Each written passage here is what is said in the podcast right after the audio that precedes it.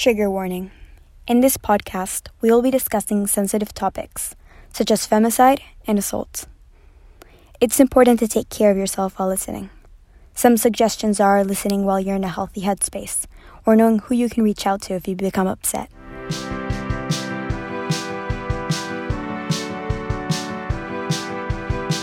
This is episode 4 of the podcast Join the Madness. This is brought to you by the IA.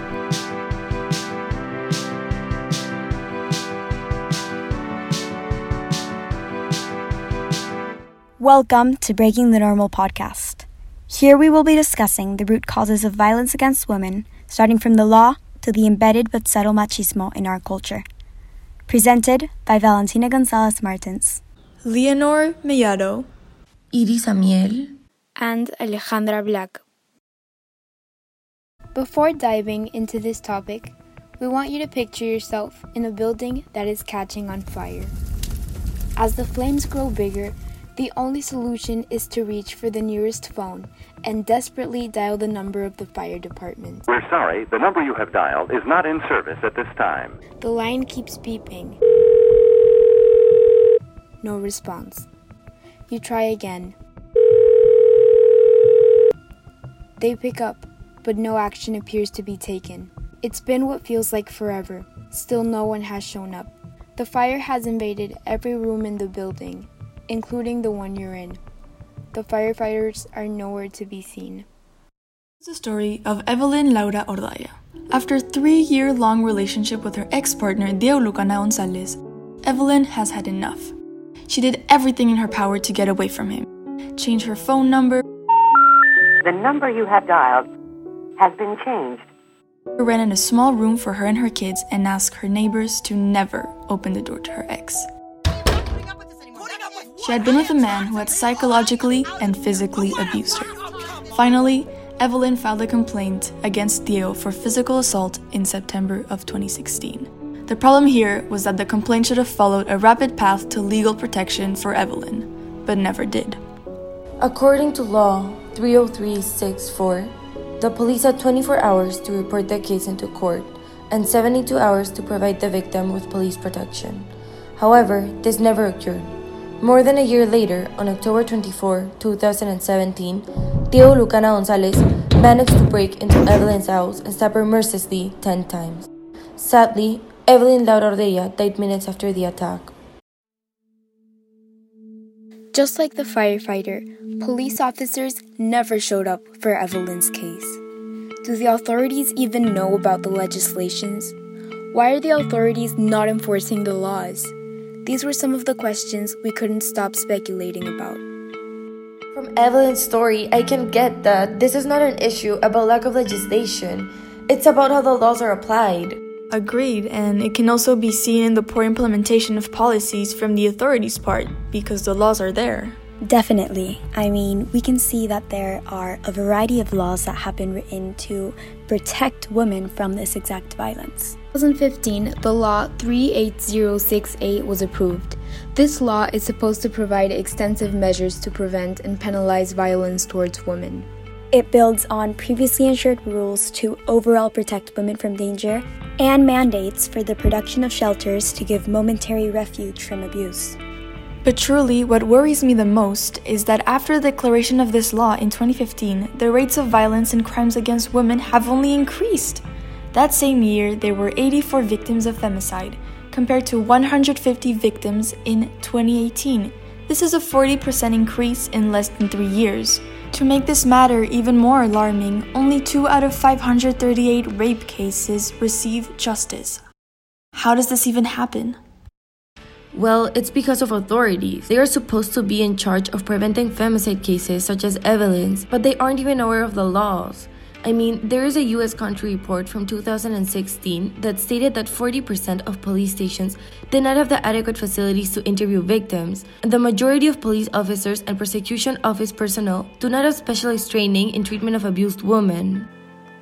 Yeah, and going back to what you said, Peru was among the first Latin American countries to implement special legislations of domestic violence. For instance, the Law of Protection from Family Violence was first adopted in 1993 and then strengthened in 1997. But although the laws are there, the problem is in the implementation of these laws. It's like if a teacher doesn't enforce punishments for her students that cheat on a test. Even though there is a strict academic honesty rule prohibiting of all such dishonest conduct at school the teacher doesn't enforce punishments, so then students never receive consequences, everyone is much more likely to cheat. This is what happens with the police in Peru. The police officers lack resources and training to adequately handle violence against women cases. Yeah, just like in Evelyn's case.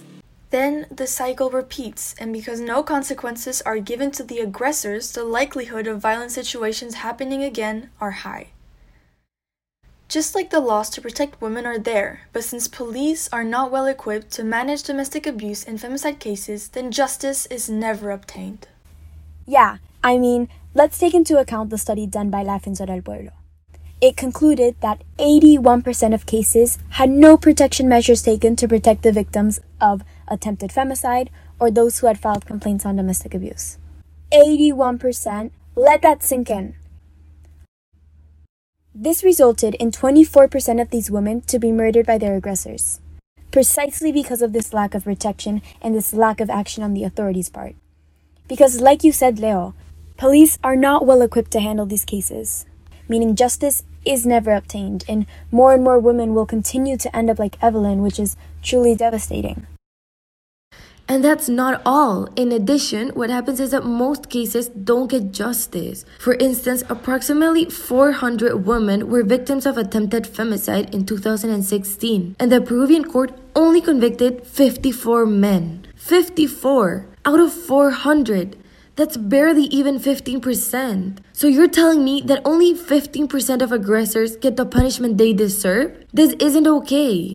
That number is not even including all the cases that never made it to the justice system, or cases that are never reported. This statistic reminds me of the Arlette Contreras case, when three judges of a superior court of justice acquit a man who, on camera, shows how he dragged Arlette Contreras by the hair at the reception of a hotel in Ayacucho after attempting to kill her. Why is it so difficult for the judges or prosecutors to accept that a woman has been a victim of attempted rape or femicide? I mean, this explains why the statistics of femicide are so high. If 85% of cases are those that remain without justice, then injustice will remain, and injustice will continue to exist and it will continue to live on. You know, what makes this issue so complex is the fact that impunity and lack of enforced punishments are only one of the many, many flaws within the entire system. Adding on to that, one of the reasons that would explain the increase in statistics is that the crimes are oftentimes not correctly identified. According to the MIMP, a prosecutor would identify the femicide as an aggravated assault with deadly injuries. This misidentification of a crime makes these aggressors face less jail time and the victims would never get justice. With all of that being said, we can surely conclude that the flawed police system contributes to violence against women in Peru.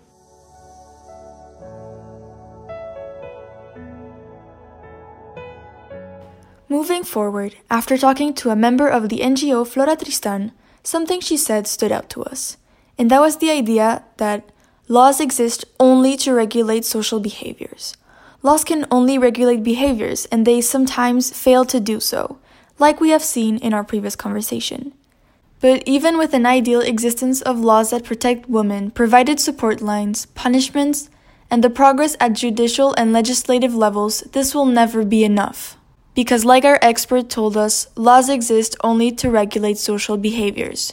But the root of our problem stems from social tolerance and the mindset of the people. Like I had mentioned above, this issue is complex. There's a powerful cultural component present a powerful normalization of violence, a powerful mindset. Not only are we now looking at the lack of law enforcement, but a bigger picture. The bigger picture on how patriarchal social norms are feeding this violence.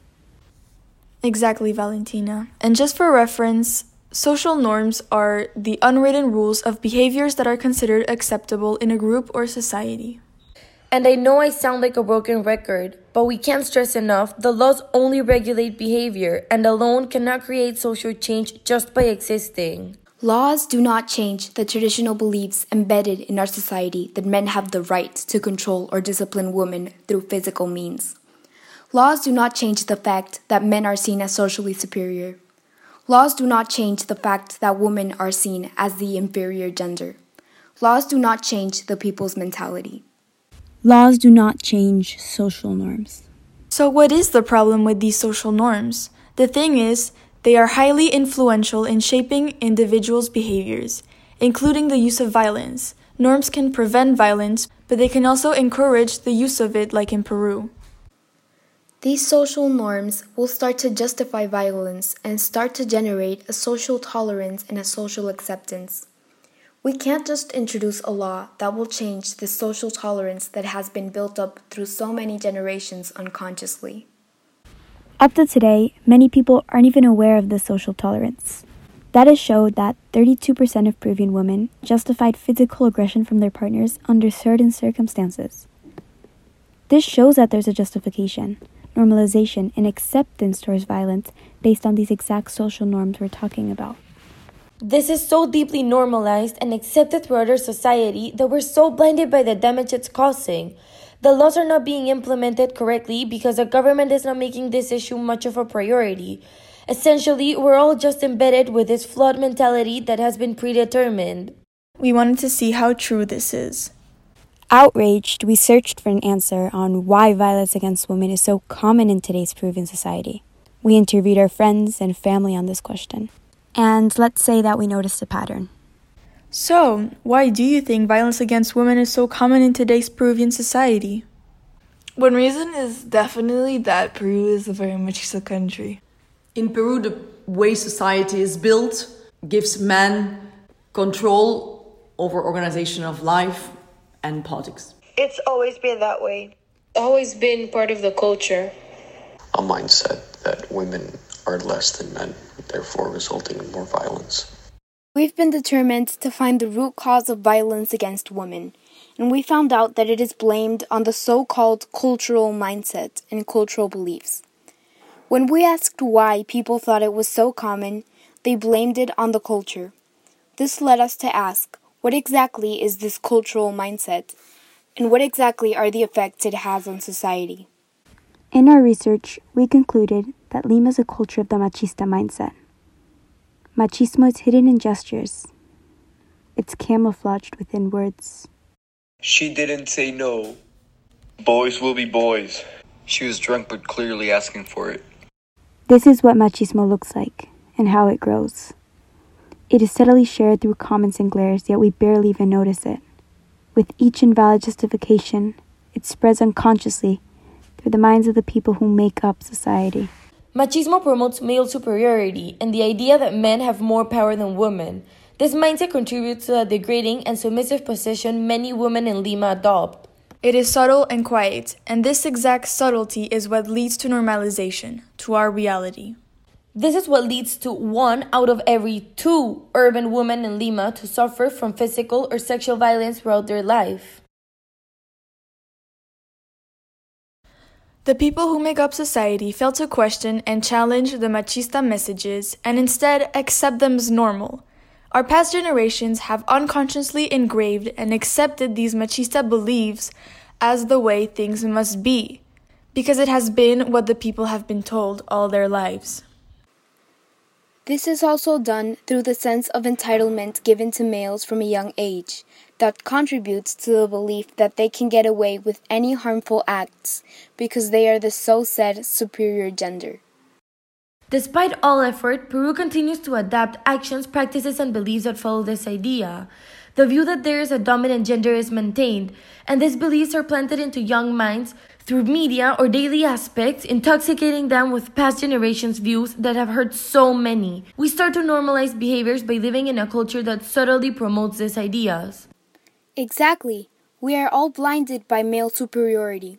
As a society, we accept it as the way it must be because it is what we see, what we hear, and what we are told. For example, let me set a scene for you. Imagine a little girl who was born in Peru.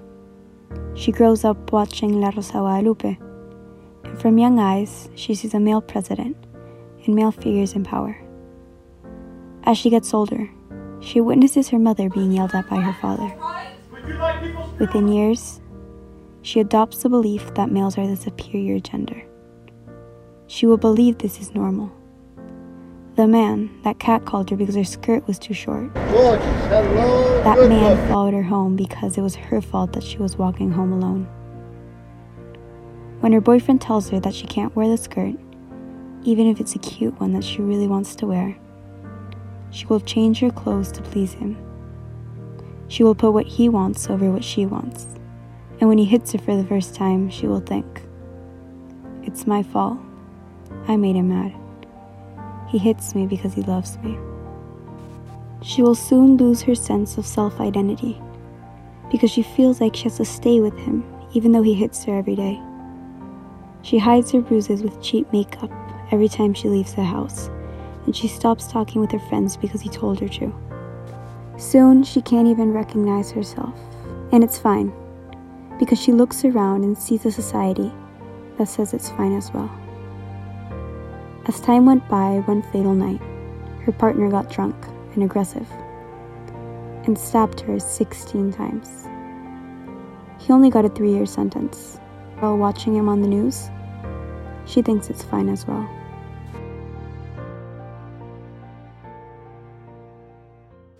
There is a series of recommendations given at an early age to prevent girls from being raped.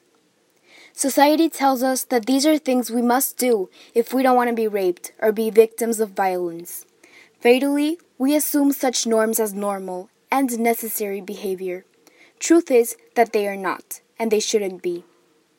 Normal isn't a limitation of the things we can or cannot do based on the mere fact of our gender. It is as if the respect we deserve is only given to us if we follow society's guidelines to stay safe. Normal is not an entitlement for men to abuse you if you don't follow the rules set out for prevention. It is almost as if girls have to follow these rules to not be raped. As if they don't do so, they can't complain if they are victims of violence or abuse. Normal would be that we can do what we want without fear of being violated. We must change our focus from legislative system and start looking at the way we are thinking. We must call out these comments when we hear them. We must oppose these subtle ways in which machismo appears. We are no longer going to ignore this and remain silent. We must start by changing this mentality that exists within our society that leads to women's oppression. Culture does not make people, people make culture. Our culture is upheld by people, and the accumulation of this lazy mindset is what causes this normalization in society. One person adds up to the next, and we can start to change society one person at a time. We can be the change that we so desperately need. We realized that taking a legal approach towards this issue wasn't a realistic nor feasible way we could make a positive impact. We can't change the actions of legal authorities to ensure justice, nor can we force them to use the correct implementation of laws. So, how do we make immediate changes? How can we, as four teenagers, make changes in our community. If there is something we learned, it is that the normalization of violence against women is something extremely subtle. When we think of the term violence against women, the first image that pops up into our head is a man aggressively hitting his wife, or even the case of four men who raped a 21 year old woman in Peru in October of this year. Although these are strong examples of violence against women, it can be perpetrated on situations that we see on the daily, much more subtle situations that most people wouldn't even consider to be violent. But these are the actions that add on to the cycle. Actions such as getting catcalled on the streets or telling a woman to dress modestly to not get assaulted. What were you wearing? It can even go to more subtle actions such as dress coding girls because their clothes are distracting, or slut shaming women for doing the exact same thing men would do while praised for it. we came to the conclusion that these subtle actions need to be brought into the surface and brought into the conversation in order to stop being normalized. This cycle needs to be broken. The more people are aware of violence, the more they will be action oriented to stop this silent crime.